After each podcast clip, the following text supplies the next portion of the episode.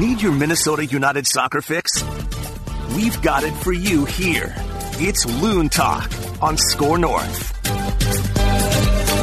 Welcome in, Loons fans, to another week of Loon Talk. Jonathan Harrison here alongside Dan Terhaar. Dan, how you doing today, sir? Very good, very good. How's everybody doing? Good, good. Special guest this week. No AJ Fredrickson. We gave him the boot this week. We gave one Tottenham fan the boot for another Tottenham fan. Bringing in Andy Greder of the Pioneer Press. Andy, how you doing today? I'm great. How are you guys? Good, Excellent. good, good. Good to see you, Andy. Plenty to talk about this week. Another win, a comeback, come from behind win this week for the Loons. We'll get to that in a little bit. But first, remember to give us a rating, review, and a subscription anywhere you find your podcasts. Does help us get found. Dan Terhaar and myself are the radio broadcast team for all Minnesota United matches. Can be heard on 1500 ESPN, AM 1500, uh, 1500ESPN.com, and the free Score North mobile app. They are all the same brand, the same company.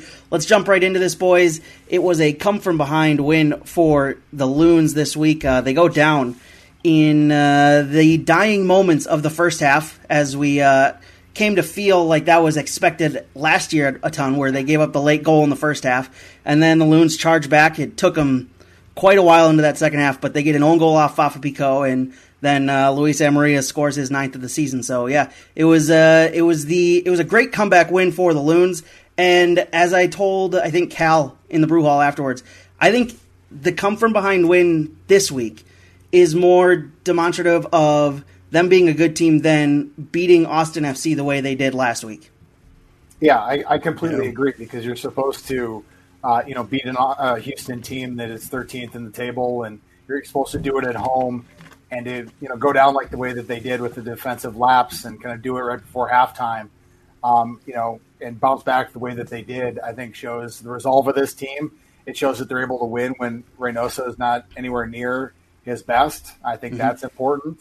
Um, I think it's important to show that you know you can pull out a result without Bakaye Dibassy, like you're going to have to do for the rest of the year with his season-ending uh, quad injury. Um, and I think we're really starting to see a, a connection between Alan Benitez and, and Luis Amarilla. Uh, Adrian Heath joked at practice today that he told uh, Alan that uh, he can pass to somebody else, though. He doesn't have to only pass to Paraguay. Why? Uh, yeah, exactly. Why? It's working. working for sure. Um, but uh, yeah, I think it was. I think it was indicative just to be able to to come back and, and win a game that you're supposed to win, uh, to do it ugly, uh, to get three points at home like you're supposed to, and show that you can do it even when you're not playing your best. Yeah, we talked about that, Andy. This is what good teams do. Good teams find a way to win when they're playing an inferior opponent, and they don't always look good doing it. But have have you seen a team that looked more uncomfortable having a lead this year than Houston did? They were just Yeah. they looked scared. They were, they were terrible.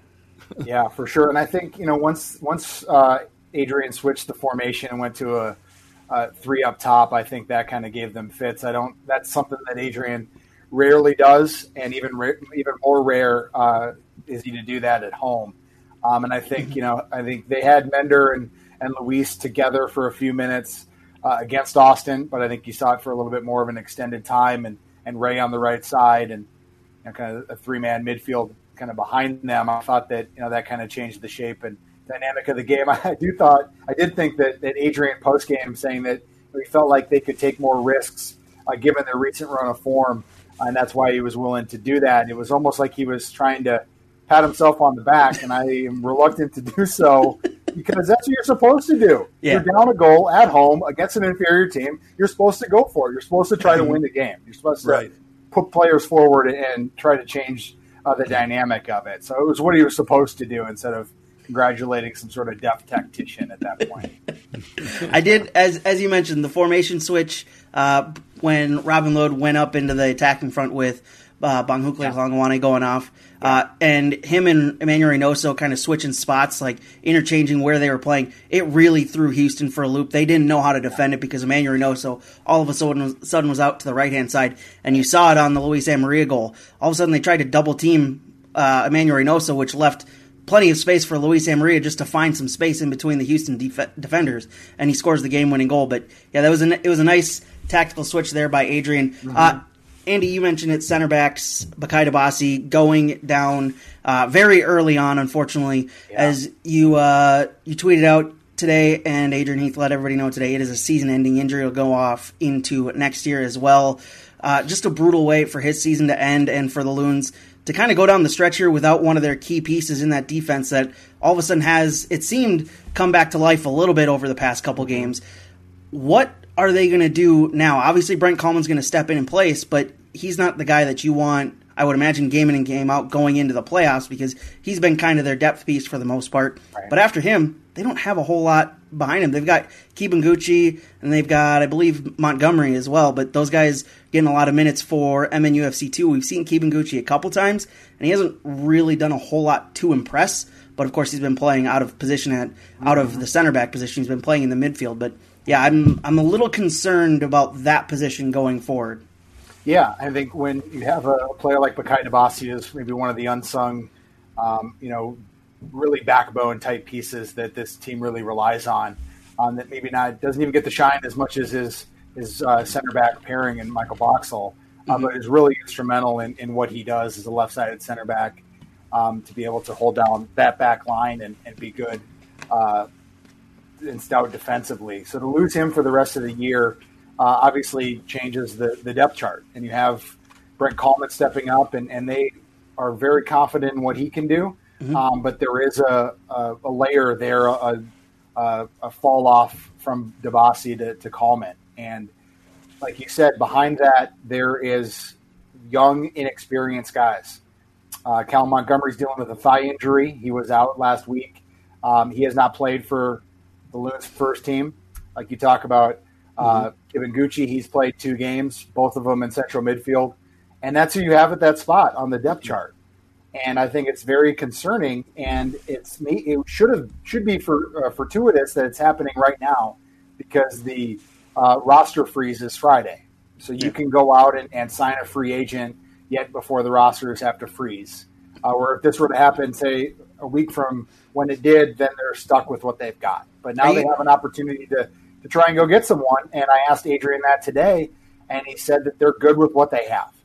And wow. I was I was very surprised by that. That he was not willing to to say, "Hey, we're exploring it. We're going to see what else is out there and go from there." So I think that he mentioned that Kervin Arriaga has played there before uh, for his national team and club team. I haven't really seen that all that much, if at all. Mm-hmm. Um, I also don't know if he has the right makeup to be in that spot. Um, and then also Kemar Lawrence. Adrian hasn't mentioned this, but Kemar has done that before as well. I think at Toronto, maybe with Red Bulls, maybe with Jamaica as well. So and also a veteran guy. But then you're you're looking at playing guys out of position. Mm-hmm. You're looking at weakening other spots of the field to be able to do it. So uh, either they've tried to explore it and they don't see anybody that they like that they can bring in. Um, obviously, John Brooks is a name that everyone kind of jumped to right away, given the, the overlap of Loons Twitter and U.S. Men's National Team Twitter, and the fact that he's out of contract and people want to see him possibly go with a club to, to break his way back into the men's national team. Be a lot of money. Yeah, exactly. He'd be coming in on as a as a DP most likely, and they don't have a spot for that, and they'd have to you know buy down Maria to do that, and I think that's way too many moving pieces. I think that's yeah. a pipe dream, anyways. But even somebody that's played somewhere, done something, a veteran guy, a depth piece. Obviously, if you want to ride Kallman, fine. But what happens if Boxy or Kallman go down? Then you're back down to right. either completely inexperienced guys, or you're playing somebody out of position or Boxy gets yeah. another yellow card suspension. I mean, we've right, seen that. Right. We've seen that plenty yeah. of times among this team this season already. Yeah, yeah, no, I agree, Andy. I think the concern is is if if Brent Kallman is playing at his best, he it'll work. Yeah. But you're right. I think the bigger concern is what what's after Brent, you know, and, and so that's something they're going to have to figure out. And if you said they're happy with with what they've got to you, that just means we're happy with what we've got unless we get somebody else. So yeah, yeah, well, I, I, think it's interesting to just to say that we're going to go with what we've got, yeah. right? To not say, mm-hmm. "Hey, we're we're, we're going to explore and see what's out there," just to kind of be more definitive. Yeah, you know, today, five days before the the roster freeze, was an eyebrow raising comment to not even say mm-hmm. that you're exploring, even if you are going to yeah. eventually stick with it, or you know, maybe they're talking to five guys right now and and and, and didn't share that. Right, right. I mean, that's a question for the future as well, is because no, you look at the the age of those center backs they have. Kallman's what thirty four or 32? 31. 31. 31. Dibassy's 32 and yep. uh, Boxall's 34. So you got you got very you got older sided center backs, and we know those guys yep. can tend to play a little bit longer into their career. But that's a position you got to start looking at in the future. And they've done a decent enough job over the past couple summer or transfer windows of getting in uh, a little bit younger of guys across right. the field. It's just that mm-hmm. position they've been so solid with the guys they've had. They haven't felt the need to bring bring in anybody. Uh, they haven't felt really any pressure to bring anybody in. And but now you're going to start kind of feeling that with Kallman being your your guy up now with Dibassy out for the rest of the season. Yeah, I mean it's like you said, they have not invested at, at young center backs outside of they brought in Callum Montgomery and, and Gucci kind of at the same time uh, before last season, and mm-hmm. those guys have not gotten a lot of run uh, with the first team. They're not always involved in training. Uh, you know, I know Callum has has played for the second team, but like I said, he's dealing with an injury as well. So, yeah, I think it's concerning, especially when you're trying to make a mm-hmm. playoff push, especially when you yeah. go out in the transfer window and make an upgrade at right back, and you add another DP attacker uh, to make those kind of adjustments. It, it's really a, a, a show of hey, we're trying to go for it. We're going to try to make a run. We're going to try to win a trophy, and to not do that at center back, I think is is eyebrow raising. Yeah, absolutely. Uh, other notes from the game: uh, Loons obviously coming mm-hmm. back and scoring uh, two late goals. Uh, as Dan said, uh, Houston didn't look at all impressive holding that lead. I mean, as soon as they as soon as they scored the goal at the end of stoppage time in the first half, they started wasting time. Which, if you're wasting time in the first half, and Dan and I said this quite a bit on the broadcast, that's an embarrassing way to play soccer. And that is a team that is just looking at this point. They know they have some pieces there. They need a whole lot of other pieces to get going back up into the Western Conference, and it's not going to happen this year because, as you said, roster freeze is Friday. Uh, but that's a team that just wants the season to end. It seems like, and they played they played probably one of the most embarrassing forms of soccer you can play over the second half is wasting time from the get go of the second half whistle. Uh, that is that was karma coming back and biting them when the goal goes off of Fafa Picault. I think there's no other way to say it other than that because that's not how you want to see soccer played, and that's just I think that's what they deserved when, when you try and waste time as much as they did as early as they did. And, and by the way, did Fafa take a beating all night long? oh my goodness! Oh my god, he had a tough one. Man, he was just he was hammered right and left. Yeah, it, it, I don't know what you thought of it, Andy, but to me it was like it was early in the second half, and I said this is what it was pretty clear what was wrong with Houston. Uh, there's just there's no chemistry there. There's no confidence. They just yeah. uh, it's like you threw together a bunch of guys and said, "Here, go play." You know? yeah, I think the, I think the loss of Hector Herrera really changed things for them. I mean, he's he's played a lot for them lately. He's you know a number six, a, a leader. Mm-hmm. Not having him, I think, really changed the dynamic to not yeah. be able to tie things between midfield and defense. And yeah, you, you were able to see a lot of openings in the second half as, as Minnesota really started to go for it. Uh, so the win brings Minnesota up to 44 points on the season, and thanks to other results, which we'll get to in a little bit or in a second here, uh, brings them up to third place in the Western Conference standings. And let's kind of go through those results. Let's kind of mix everything together because it's at this point of the season where Dan is giving me free reign to talk about mishmash. the table. You're just going to go. You're just, you're just, going to go all willy nilly and yeah. not pay attention any sort of format or anything. Nah, we, are throwing we're throwing the rundown out the window because Dan never looks at it anyways, so it doesn't matter. I don't need a script. I just want I just have two things I want to say before we move yeah. on. Yeah. One, we, we we touched on it briefly, but I could watch Minnesota's goal, um, the uh, Amarilla goal. I could watch that a hundred times. Yeah, because it's so fun to think that Houston said, "All right, we'll send two guys." And we'll trap him along the sideline. There's no way he's going to make a play. Well, next time they, they better send three uh, because he finds Benitez, and then of course they got to adjust because they've got two guys out there, you know, looking for their their jocks, and then uh, they got to send another guy to suck in on Benitez, and Amarilla's going, "Hey, I'm here," you know, and I can watch those kind of goals all day because it, it's it's fun. It's fun to watch. And and the other thing was, uh, I have to mention how close, maybe not as close as I make it sound, but the bicycle kick attempt by uh, Luis Amarilla yeah. was spectacular. I never get tired of those. And I, I, mean, maybe it wasn't as close as I made it sound uh, during the broadcast, but that's my job. But but he wasn't too far off. He wasn't too far off the mark with that one. No, he wasn't. He was really close. He does a lot of overhead kicks in, in training. He'll do those in, in soccer, tennis, and short-sighted games as well, and he's he's very quick with it. You know, obviously you have to contort your body all the way over 180 degrees, and he's able to kind of whip those in yeah. in training. So yeah, it wasn't that far off. And I don't know if you guys saw the photo, but Dan Mick had a great capture of that uh, with it over the head that really kind of showed how how much yeah. of a great strike that was. And yeah, I don't think it was all that far off. I mean, it was it wasn't on obviously, but really wasn't that far off either, and would have been goal of the year type candidate oh, if, yeah. he would have hit that.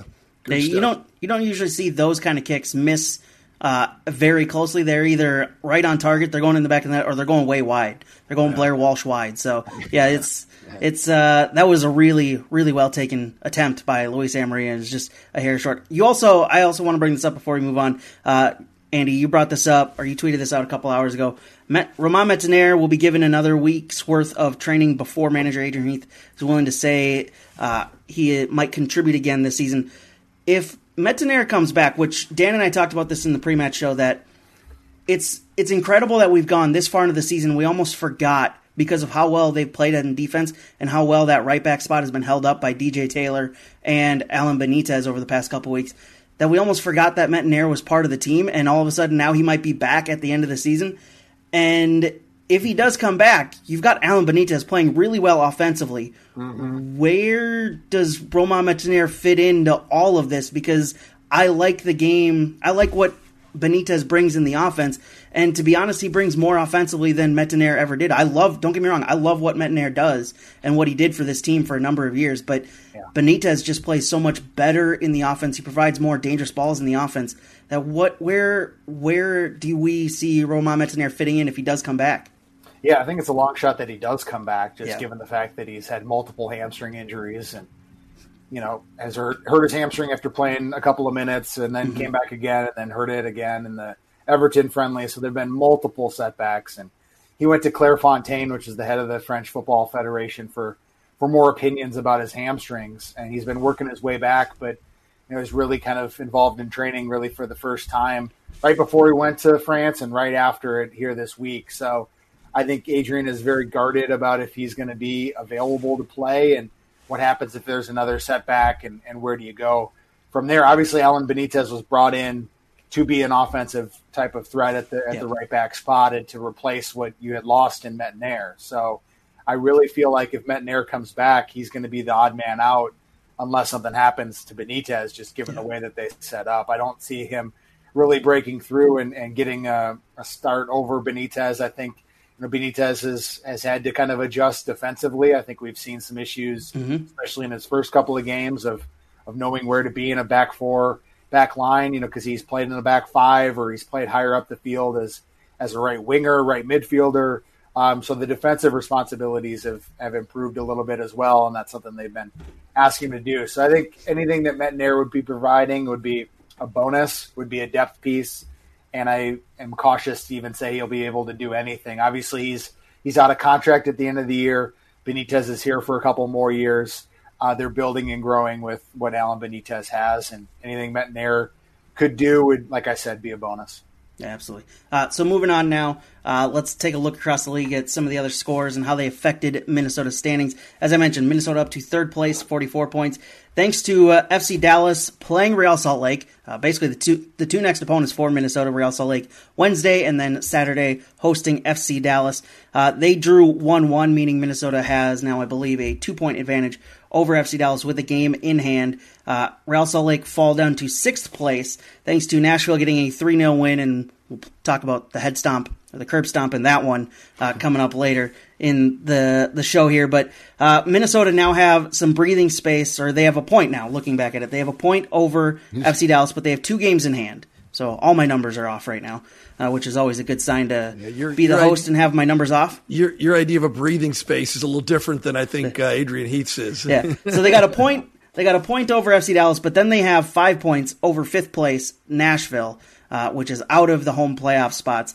But if you look at it like Dan and I talked about on the post match show, you get the win Wednesday against, or you get at least a point Wednesday in Real Salt Lake, and then you win against Dallas, who are not in action. You've now taken one of your games in hand, gotten a point out of it, and then you give yourself even you give yourself a four point gap over FC Dallas after the win, hopefully on Saturday. that's a heck of a nice thing to build into yourself over the with four games left in the season. Yeah, absolutely. Yeah, I think if they're able to get a point at RSL would be would be huge because RSL is, is kind of right in the thick of it mm-hmm. as well. Um, yeah, I mean Dallas, like you said, is is not playing this week, so they'll have an opportunity to, to rest up to get here. Um, I wonder what kind of lineup we're going to see on Wednesday night. Yeah. Adrian has said repeatedly that there's going to be some some rotation uh, to that lineup. Um, where that is, how that looks, uh, I'll be interested to see. But he's said it repeatedly, uh, very willingly. Not exactly where it is, but he's he said it. So I think maybe something like a Jonathan Gonzalez, I could see him coming in. Um, I think that's probably one that I'd more likely write in pen than any of the other possible changes. Um, but yeah, I think yeah, they're Minnesota United's in a really good spot given their you know one loss in their last eleven games. They've really been able to, like you say, put themselves in a in a leading position for one of those third or fourth spots. I think you know Austin and, and LAFC are, are too far ahead at this point, so it's yeah. really kind of the third and fourth spots that you're trying to to secure. And this week is is massive because you're playing two of the three that are right behind you, and uh, you know not dropping points or or even getting one point on the road against RSL, where I think it's going to be close to 100 degrees Ooh. on Wednesday, and it's it's going to be at altitude. Wow. Uh, so it's going to be a difficult one for them uh, to try to scratch one out there. Kind of thankful I'm in the studio on Wednesday. yeah, be sweating through my shirt. It's like me at training today, man. It was like breezy and hot, and I'm like, this is awful. Just like just to steal the show for a second, but like we got professional soccer players that go through training and they come off and they look like they haven't sweated at all. Yeah. And then they talk to me and I'm just like It's so embarrassing. It happens all the time. It's so they're bad. Like, like, we're like looking at me today, like, "Are you okay, man? Are you going to beat yourself?" And we'll like, not even a bead of sweat, nowhere near. Not even like some wetness in his hair. It's just the they're calling, they're calling, the trainer over. Hey, come yeah, take a look at exactly. Andy. He's got heat stroke. He's been standing here for an hour. Oh, jeez. He's been holding that paper and pen too long. I know. Got to check him out. I know. Give him some road management. We need Jamie Watson back to bring out the tent that he brought that one time. Just out I know. of nowhere. That, that, thing lives in infamy, man. It happened one time. we talk about him, it training all the time. It took him three quarters of the practice to set it up. I know. I know. Because no one hilarious. would help him. I know. I know. Poor Jamie. Like the nicest guy ever. And everyone is just standing there pointing and laughing at him. And then when he set it up, we all got underneath it too. Yeah, of course. You know, I was like, "Oh yeah, let's get underneath this. We need this now." But like, no help at all. Horrible teammates. Horrible. Dan, your thoughts on uh, Minnesota and the, the lead they or the the breathing space they could build themselves as I continue to bring that back. That huge one point gap that there's. You know what? I thought there was more. All right. Yeah, so there could be more. Well, it's been a busy day. It is going to be tough on the road, and, and you know it's hard to kind of anticipate what's going to happen when when we do anticipate changes in the lineup, maybe changes in the formation as well. It's hard to say, but um, you know, this team's played very well on the road lately, um, and uh, this schedule has, you know, given them the opportunity to really put themselves in a solid spot here as you go into the final few games. Uh, so it's an opportunity for them, and and I think this team has a different uh, urgency, different attitude on the road, and, and overall than what they've what I've seen in a long time. So um, I think they can. I think they can pull a result out of uh, out of that match. Uh, I, I, I, just hadn't looked at the forecast. I didn't realize it was going to be that hot uh, with the altitude. That does scare me a little bit more than mm-hmm. than maybe the opponent does at this point because the combination of, of those two factors will be tough. But but maybe you get a, a Rosales in there and mm-hmm. uh, and let him run all over the place and do his. Uh, do his uh, angry, angry soccer player routine, and uh, you know keep the guys fired up. And um, I don't know. I, I like this team when they're on the road and they come out with an edge. I know you don't want to pile up the yellow cards this time of year and and get some uh, accumulation suspensions, but uh, man, I like when this team plays with that edge and and just uh, a little over the top on the road, and and I, I think maybe that's what they've got to do on Wednesday. Yeah, speaking of rotations, I think maybe we'll see a, a Mender Garcia start his first start. I think that could be something that we that we see. Maybe they, maybe they go to a four three three that yeah. Adrian will like to do on the road, just given the success yeah. that they had it had with that uh, last week. Adrian mentioned without naming names that there's a few guys that he feels like have have played a lot and could use a break. So I imagine that we'll we'll see those guys and hear about who they are kind of after the fact as well.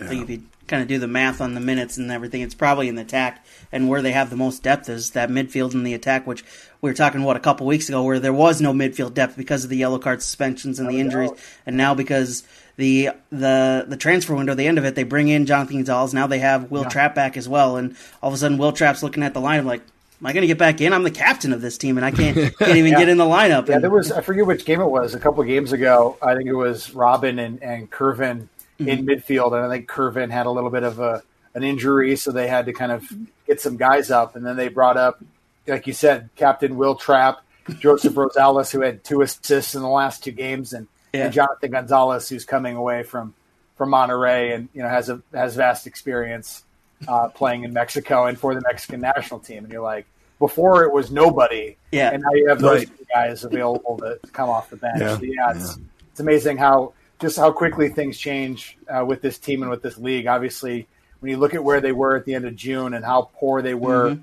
uh, losing on the road at, at New England and, and, then giving away that game at Miami and kind of how dire things were. And since then, they've been the hottest team in MLS. It's, yeah. something you just can't predict this league. It's it's it's incredible how like we would go into matches and be like, man, is this what what team are we going to get today? And all yeah. of a sudden week in and week out, Dan are like, all right, how much are we going to win by now? It's just you feel there's it's just so much there's so much more confidence in this team over the past month and a half than there was for the majority of the start of this season, and yeah. it's it's a great time to do it. I mean, we've seen Seattle do it time and time again, and I don't want to put those two in the same conversation yet because Minnesota hasn't gone all the way like Seattle has. But uh, yeah. if you're going to take on any any playbook on how to get through in a Major League Soccer season, Seattle's is the best way to do it. Sure, you might struggle in the beginning of the season, but you bring in, you get your confidence halfway through the season and just ride that into the playoffs. That's that's a tough that's a tough kind of team to beat, especially if they have home field advantage throughout some of those games. Dan. Yeah, we, we know that you know winning. You know, it's it's playing your best soccer at the right time. I think you're right. Seattle kind of epitomizes that most seasons. This year, maybe not, yeah. um, because how many times do we see it, Andy, where uh, the teams in the East and West and top of the table uh, don't end up uh, in the MLS Cup uh, because maybe mm-hmm. they didn't peak at the right time. So I mean, this yeah. team is headed in that direction. I think. Yeah, I thought it was interesting just leading up to this game, coming off of Austin and going into RSL and Dallas, and given the places of those teams. Adrian talked very openly about feeling like it was a, a trap game and, and something mm-hmm. that they had to fight complacency for. And and he uh, he, he, brought up the, the, the Sporting Kansas City game uh, from early July, where that losing streak uh, and poor run of form in, in May, late May and, and, early June was still very fresh. And I don't know if you remember that game, but they, they went ahead a, on an own goal just before halftime. And it was a, a KC team that had rotated pretty much everyone. I think they had like yeah. five homegrown players and nobody that you really knew on the field that was anything that you no. know KC to be. And Adrian said he, he felt like they played like SHIT. I don't want to give the explicit label on this podcast. Uh, and he felt like he had to have a heart attack to get a re- response from the guys mm-hmm. at halftime. Obviously, they conceded in the second half, and Johnny Russell came on and did what Johnny Russell does to Minnesota United. Um, but he just felt like it was a, a, poor showing, and he really had to lay into the guys to try to get a response out of them. So, given the way that Saturday went, I asked him, "Did you feel like the guys were complacent? Did you feel like you had to get into them at halftime?" And he said, "No, just given where we've been." And how we've been playing. Um, I didn't feel like that. I felt belief and trust in, in what we were doing and how we were doing it. Boxy, I think, said it pretty well. Of he felt like just given Houston's form that he felt like they were trying to do everything with like one or two passes and try to get forward with everything instead of maybe being a little bit more patient and maybe mm-hmm. a little bit too mar- too rushed, a little bit too uh, tuned in for the game. So I thought that was interesting, just letting them kind of get the opportunity to, to find their way into the game instead of Adrian feeling like he has to to berate the guys at halftime to, to try to get them to push on. Yeah, absolutely. Uh, next up for Minnesota, Wednesday night, as we mentioned, going to be hot, going to be late, going to be at altitude, out in Real Salt Lake. Minnesota third place, Real Salt Lake sixth place. That game kicks off just after 8:30 p.m. Uh, Central Time, 8 p.m. pre-match show with Dan Terhaar and myself on 1500 ESPN. 1500ESPN.com and the Score North mobile app. guys, let's move on to some of the games that were played this last weekend. Let's stick with the Western Conference and kind of the result of the weekend, I'd say, besides Philadelphia, and we'll get to them a little bit. Austin FC 4, LAFC 1. Uh, I know uh, AJ is a huge Gareth Bale fan. Gareth Bale gets his first start and doesn't do much of anything. Uh, Andy, uh, Tottenham Tottenham Hotspur fan, you are. What's your feeling on Gareth Bale and what he's done so far this season uh, in his limited appearances for LAFC so far? Yeah, I think the biggest story coming out of that one is can Gareth Bale and Carlos Vela play together at the same time, yeah. right? I think mm-hmm. Gareth Bale at this stage in his career is a one way type of player, I think. I think he's probably more impactful as a as a sub than a full yep. 90 minute or uh, the first 60 type minute type player. Um, and I think that they were able to expose that Austin were. And I think that's maybe the biggest thing is you've got guys like that that are high priced guys, but are they committed to playing both ways? I think that's what makes uh, Minnesota so good is that they've got guys who are willing to to play both ways to set that high line or medium line and, and really kind of force the action a certain way and know a very uh, concerted way to play. And I think we we we've seen those cracks in LA. I think they had a game before Austin. Might have been was it San Jose or something? Yeah, they lost to San Jose last yeah, week. I think. Yeah, so they like you like Dan, you talked about like peaking at the right time, and mm-hmm. I think there's really some concern with LAFC just given the torrid pace that they had um, to kind of struggle or or scuffle a little bit. Obviously, I don't think losing on the road at Austin is is anything to to get concerned about. But I think in the fashion that the way that they did, I think is where the concern comes in. Losing outright is not the the issue. The way that they did, just getting completely run over, is mm-hmm. is where I think the concern comes. Yeah, and they and as you mentioned, just got run over four one. That's that's a hell of a marker to lay down by Austin, uh, especially coming off a couple shaky performances for themselves, and they know they're hosting what's considered the best team in the league at this point because of the way LAFC have played, and they just run them out of their own building. Dan, it was it was very impressive from an Austin side that Minnesota played against really well uh, just last week.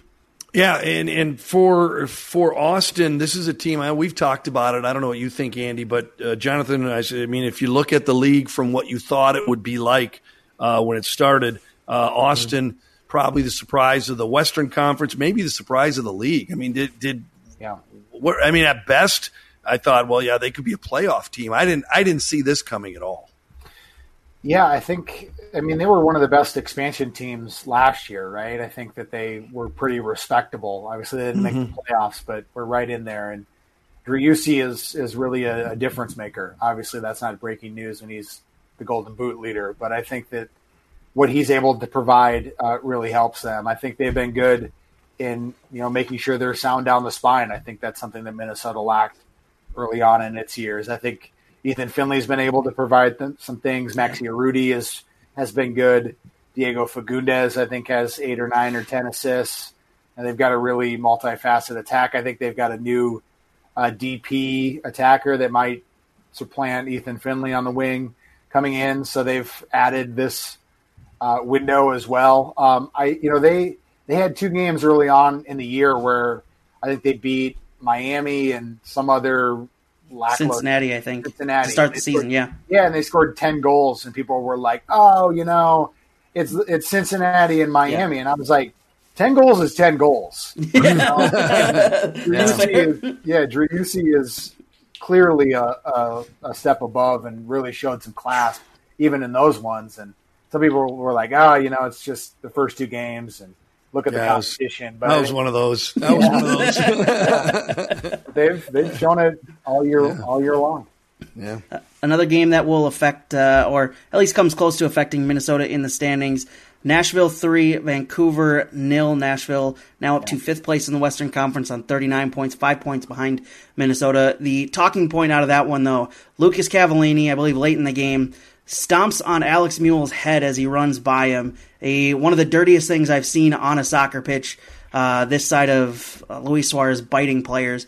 Uh, but yeah, that's that's going to be a lengthy suspension. I would ima- I would imagine it has to be the rest of the season for Lucas Cavallini. It's clearly not uh, an accident. He clearly does it on purpose. If you look at the video, it is a it was a straight red card for the referee. That was an easy call for the referee. Lucas Cavallini, just one of the dumbest things and one of the dirtiest things you can do on a soccer field. Yeah, horrible. I mean, there's really no way to describe it. You know, I think that game was pretty much in hand. I think before mm-hmm. that red card too. I think it was already three nothing. I think I think Nashville has kind of rebounded a little bit. You know, I think when Minnesota went there a couple of weeks ago, they were struggling to to score goals coming out of the All Star, going into the All Star break and coming out of it. So Minnesota being able to go in there and get a result was huge. And I think Nashville has has kind of put things together a little bit, and it's not just all Hany Mukhtar or bust. Yeah, it's, it's one of the things. Uh, Andy, what do you what do you think about Nashville? Because I've gone back and forth all season. Are they good? Are they bad? Are they in the middle? Uh, and they've won their last two. Uh, I think four 0 and then three 0 um, I, I can't tell. I mean, are they a team that could yeah. cause problems in the playoffs, or are they just hanging around? I don't. I don't know. I think that's a good question. I, just looking at it now, I think. I mean, I, I completely missed this one, but they hung four on Nashville or yeah. on Dallas a week ago, and before yeah. that they were you know, winless in what looks like six or seven games, um, yeah. including the Minnesota loss. So yeah, I think it's I think it's been difficult for them. I don't I don't think it's they've had a, a well rounded attack. I think so much of what they were in their lull is it was Hany Mukhtar or nothing, and I think you know if they if they're able to get a little bit more from some of the other guys, I think that can uh, really yeah. helped them. I was I was disappointed just given how strong they were in a home environment last year at Nissan mm-hmm. Stadium and a football yeah. stadium. That when Minnesota went there, it looked like it was you know seventy percent full, if that. Yeah, yeah. I had a buddy who was there, yeah, and I texted him like, during the game. I'm like, "What's yeah, what's that stadium look like? It looks like there's a lot of empty seats." He goes, "Oh yeah, there's." There's a lot of empty seats. It's not that impressive. I don't know what I don't know what happened with their support, but it was really strong mm. early on when they weren't in their new building, and now it's, it's lackluster. So, um, yeah, I don't really know exactly what, what the deal is with Nashville, but if they're able to get something besides Hany Mukhtar, then I think that you know, opens things up for Hany to, to create even more. Uh, a result that kind of, uh, I would say, normally kind of blows people away just by the scoreline, but at this point, they've done it so regularly that it's not that surprising. This is the second week in a row where they've beaten a team 6 0. Philadelphia just run riot on Colorado uh, in Philadelphia this last weekend. 6 0 against Colorado the week before, 6 0 against DC United. This is the uh, third time in the last six games that they've won 6 0. It's the uh, fourth time this season they've scored more than six and allowed no goals. They scored wow. 13 total against DC United in their two games and allowed no goals. So Philadelphia, all of a sudden, where at the beginning of the season they were racking up a ton of draws. They had a nice little win streak to start the season, but then went into a draw lull. But they've now just started racking up wins. They're running away with the Eastern Conference. They're creeping up on LAFC for the supporter shield, and now no one can stop them from scoring goals. That is a dangerous Eastern Conference team going into the playoffs, guys. Yeah, I don't know what you you know. You right now you look at it, and, and if LAFC is is you know okay if they aren't stumbling, those two teams are by far the two best uh, in MLS. But what are the odds that they'll meet in the MLS Cup? It's probably not very good. It's not the way it works out. Yeah, not in, not in this league. Not with how random it is and the parity that, that you see so often. Um, I think it shows, given their quality over 26, 27, 28 games, I think it shows the uh, the quality of Minnesota's draw in the season opener there um, to go in there and, and, get a point. I think is is impressive. Yeah. You know, five, six, seven months on from that, um, that's nice. But yeah, I think Daniel Gazdag, Julian Carranza, both of those guys have been lining it up. I think the Julian Carranza uh, loan from from Inter Miami was amazing business. That's a great you know, piece of business. It was like half a million for him to exercise that purchase option. That obviously looks very, very, very smart at this point. Um, yeah, I think you know what Philadelphia is going to be, right? I think they've shown it under Jim Curtin that mm-hmm. they're going to be one of the best, and and they've done it for for multiple years now.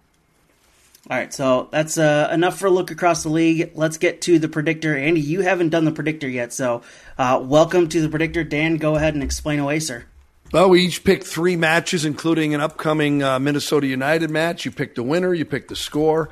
If you cor- pick the correct winner or pick a draw, you get a point. If you hit the score exactly, you get a bonus point. A total of six points available, although that never happens.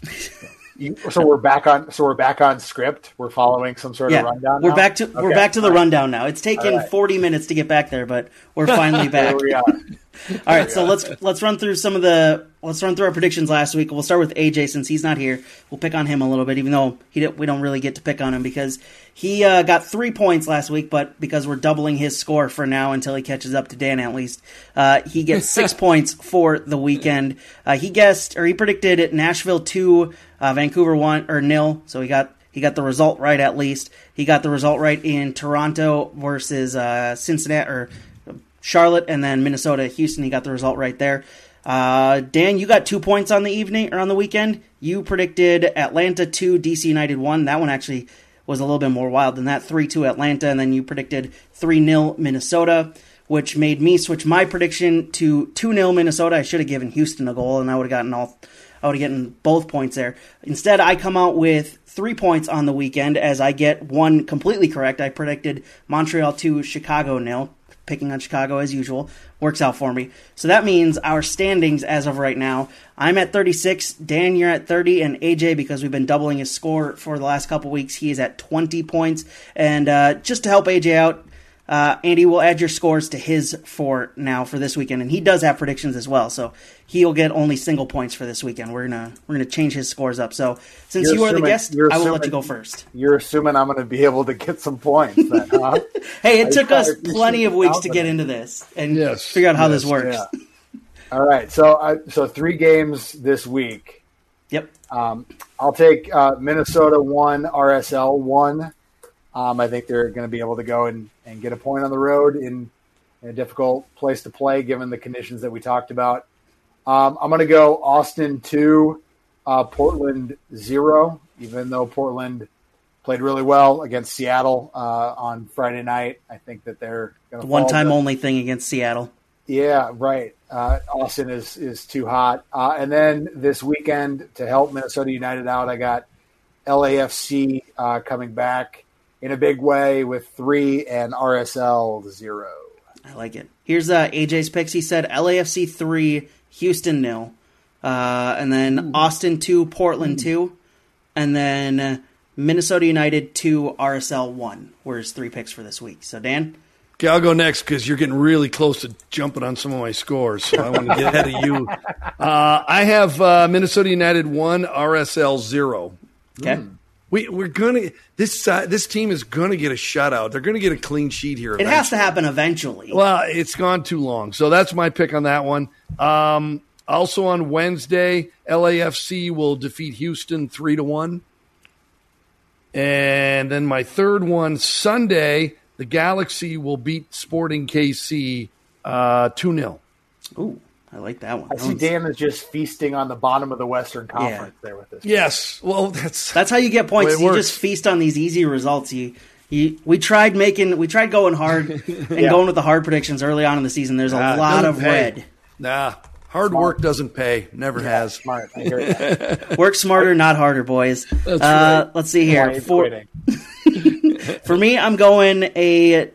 I don't think anybody's done two 0 Minnesota over FC Dallas. I'm going with a 2 0 shutout for Minnesota against Dallas this weekend. Now, I like the, that I'm one. I'm the curmudgeon. I'm the ink stained wretch who picked the draw and everyone else picked the win. I'm, I'm Mr. Negative, huh? Well, you also don't work for the team like we do, so. I never. fair, fair.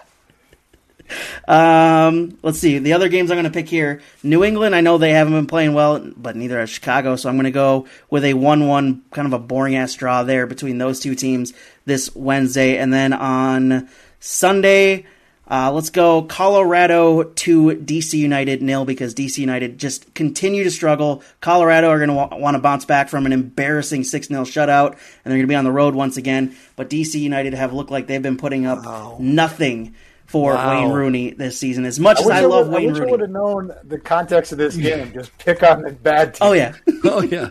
I would have yeah, done, done just, I was I was trying to yeah, pick games of, of relevance to Minnesota to keep it you just, interesting, and like I'm I'm not going to help AJ out at all. You just Jonathan, you just picked a team that got hammered six 0 and you picked them to win.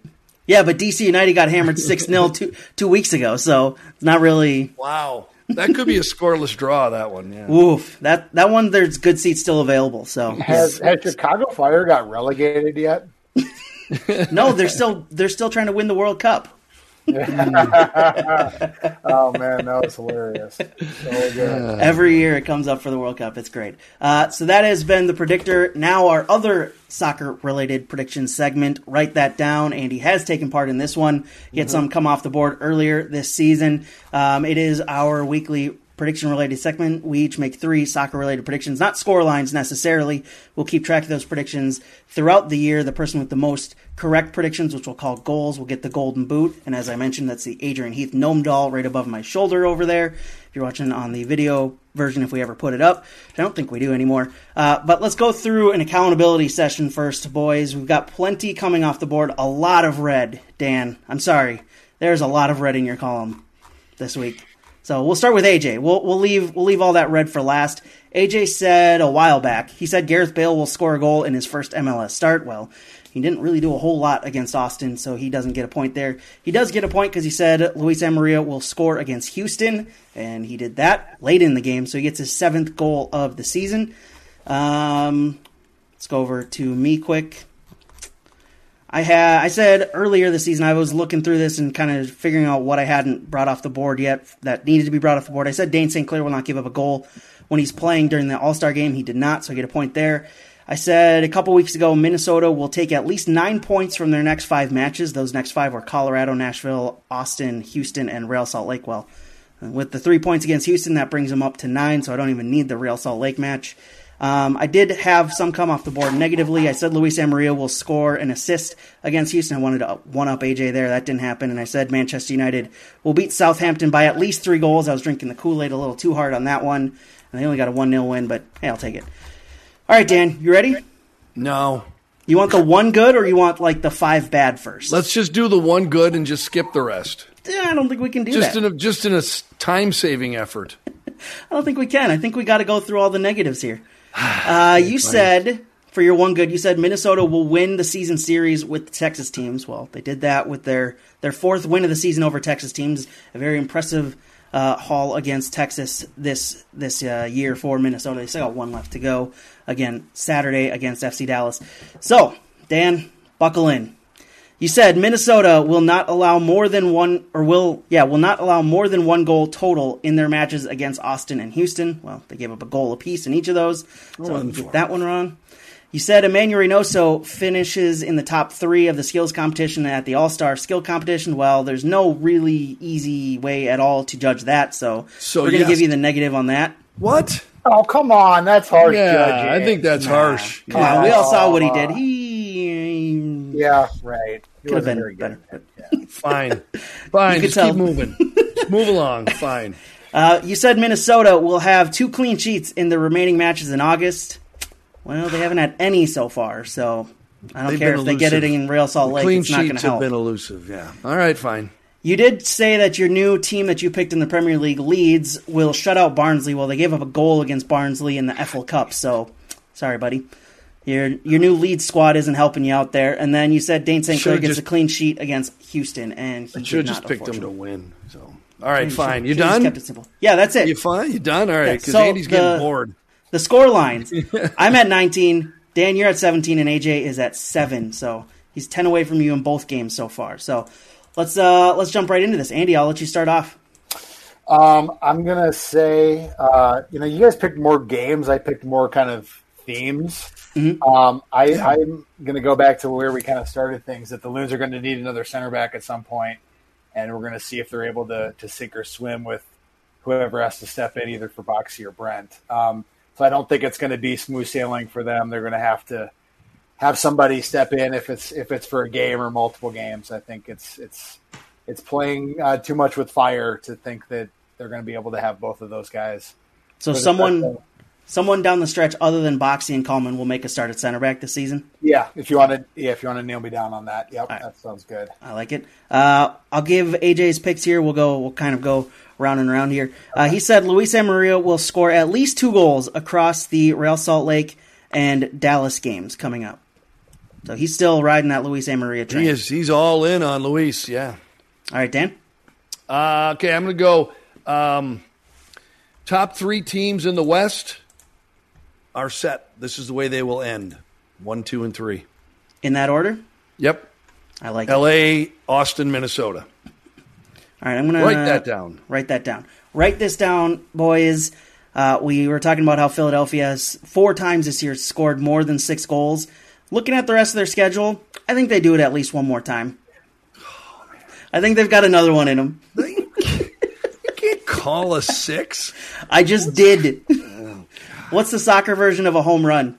All right, hey, yeah, Yeah, that's a that's a grand that's a grand slam. I gotta change one of mine. Okay, all right. I gave Dan an easy bunt single on that one. Thank you. All right, Andy. Um, I'm gonna just I, I've got this written down already, and, and I think it plays well off of uh, Dan's pick of the top three in the West. I think Minnesota goes fourth. I think they still get a I think they still get a home playoff game, but they don't hold on to the three spot. All right. Uh, here's what AJ said. He changed this one a couple times from the players. I don't know what he's thinking here. This one will stick close to Andy's heart. He said, all right, he finished up.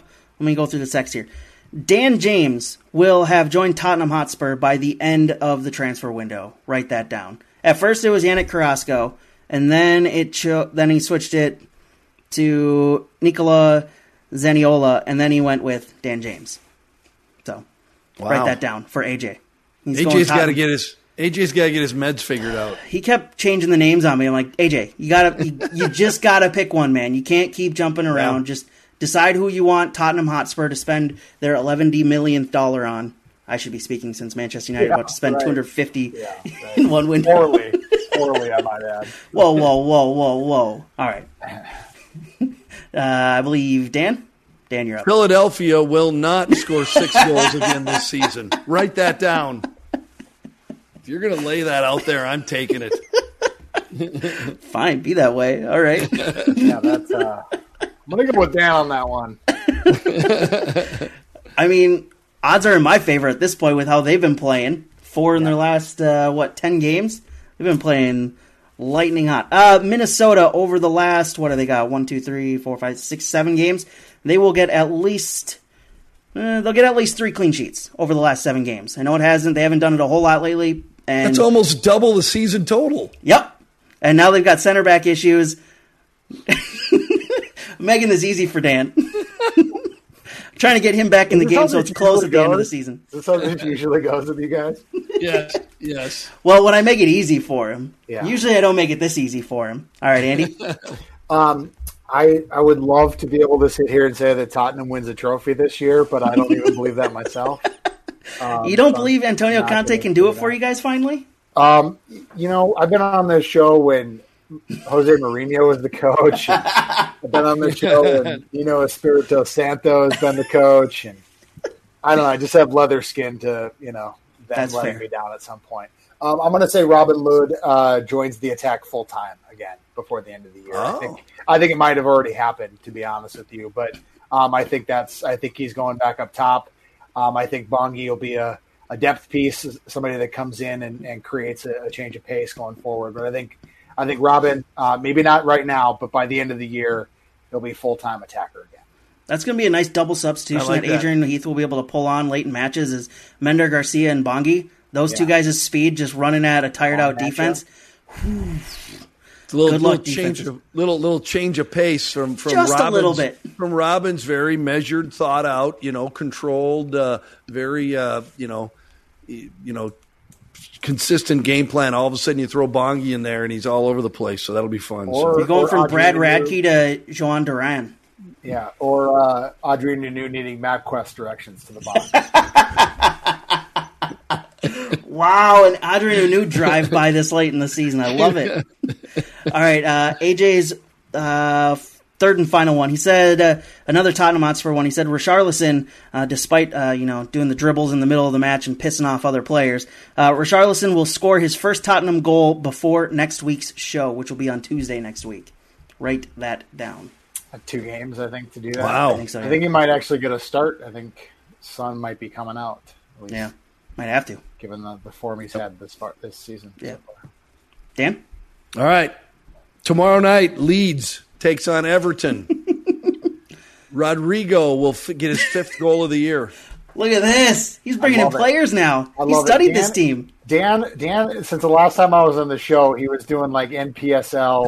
like, I don't even know what it was, to be honest with you. And he's fully Neither embraced the Premier League now. It's like he's I like he's bought I was in. doing the I was doing the Minneapolis City Men's League. Yeah, yeah, right. it was fun stuff. Yeah, I got bored with that. Coon I gave Rapids, up. the Coon Rapids Beer League. We were I thought listening. it, I thought I thought it would be more fun, but I got bored. Yeah, so did I looking it up. the depths of the dark web. Uh, Oh my goodness. I mean, credit to them. They keep their stats very well, so it's easy to keep track, but I don't mean to talk trash. That's, it's good for them. yeah. All right, for final prediction this week, Manchester United in action twice. Uh, I'm going to go back to the Premier League here and bring up their schedule if I can get my phone to work here. Leicester City and Arsenal. One uh, game against a team that hasn't won a game all season. One game against a team that hasn't lost all season. Has looked damn good doing it. Uh, Manchester United will win one of those games, and it'll be the Arsenal game. They are going to beat Arsenal coming up this Sunday. I don't know why in the hell I'm making this pick because Manchester United haven't looked good. Arsenal have looked incredibly good, but you know what? Rivalries. Yeah, It's gonna happen. Go the Gooners. I like it. Right? can I change one of my picks now? The commitment Yes. level so high. All right, that's been write that down for this week. That has been Loon Talk for this week. Andy, thanks for joining us. It was Yeah, it was fun. fun, guys. Appreciate Yeah, thanks, Andy. Appreciate you being here. Yeah, it was a good time. All right, uh, that's been Loon Talk for this week. Again, uh, Wednesday night match, 8.30 p.m. kickoff, 8 p.m. Uh, pre-match show, and then we've got a Saturday affair, another 2.30 p.m. kickoff, or 2.50 p.m. kickoff, I guess, is probably more like it, and then 2 p.m. pre-match show. So got another 50-minute in us, Dan, so prepare yourself. Right, is Amos available again? We'll just have him on for the entire pre-match show. He was great. Amos is great. You ask Yeah. him one question, man, he's gone. Yeah. He's off to the races. So Put he down five minutes on the rundown. That was too short. Um, nah, it wasn't enough. more. That's one question for Amos. So It was fantastic. Loons fans will be right back here next Tuesday night because we're going to take the holiday off. Well, Dan is. He's not going to make it back up to his house after Nope. imbibing over the weekend. So Maybe. good luck to Dan. Uh, good luck to his liver, I guess. And then uh, Loons fans will we'll talk to you next Tuesday night after uh, another pair of Loons games. See you then. To be your best every day, you need proven quality sleep every night. Science proves your best sleep is vital to your mental, emotional, and physical health.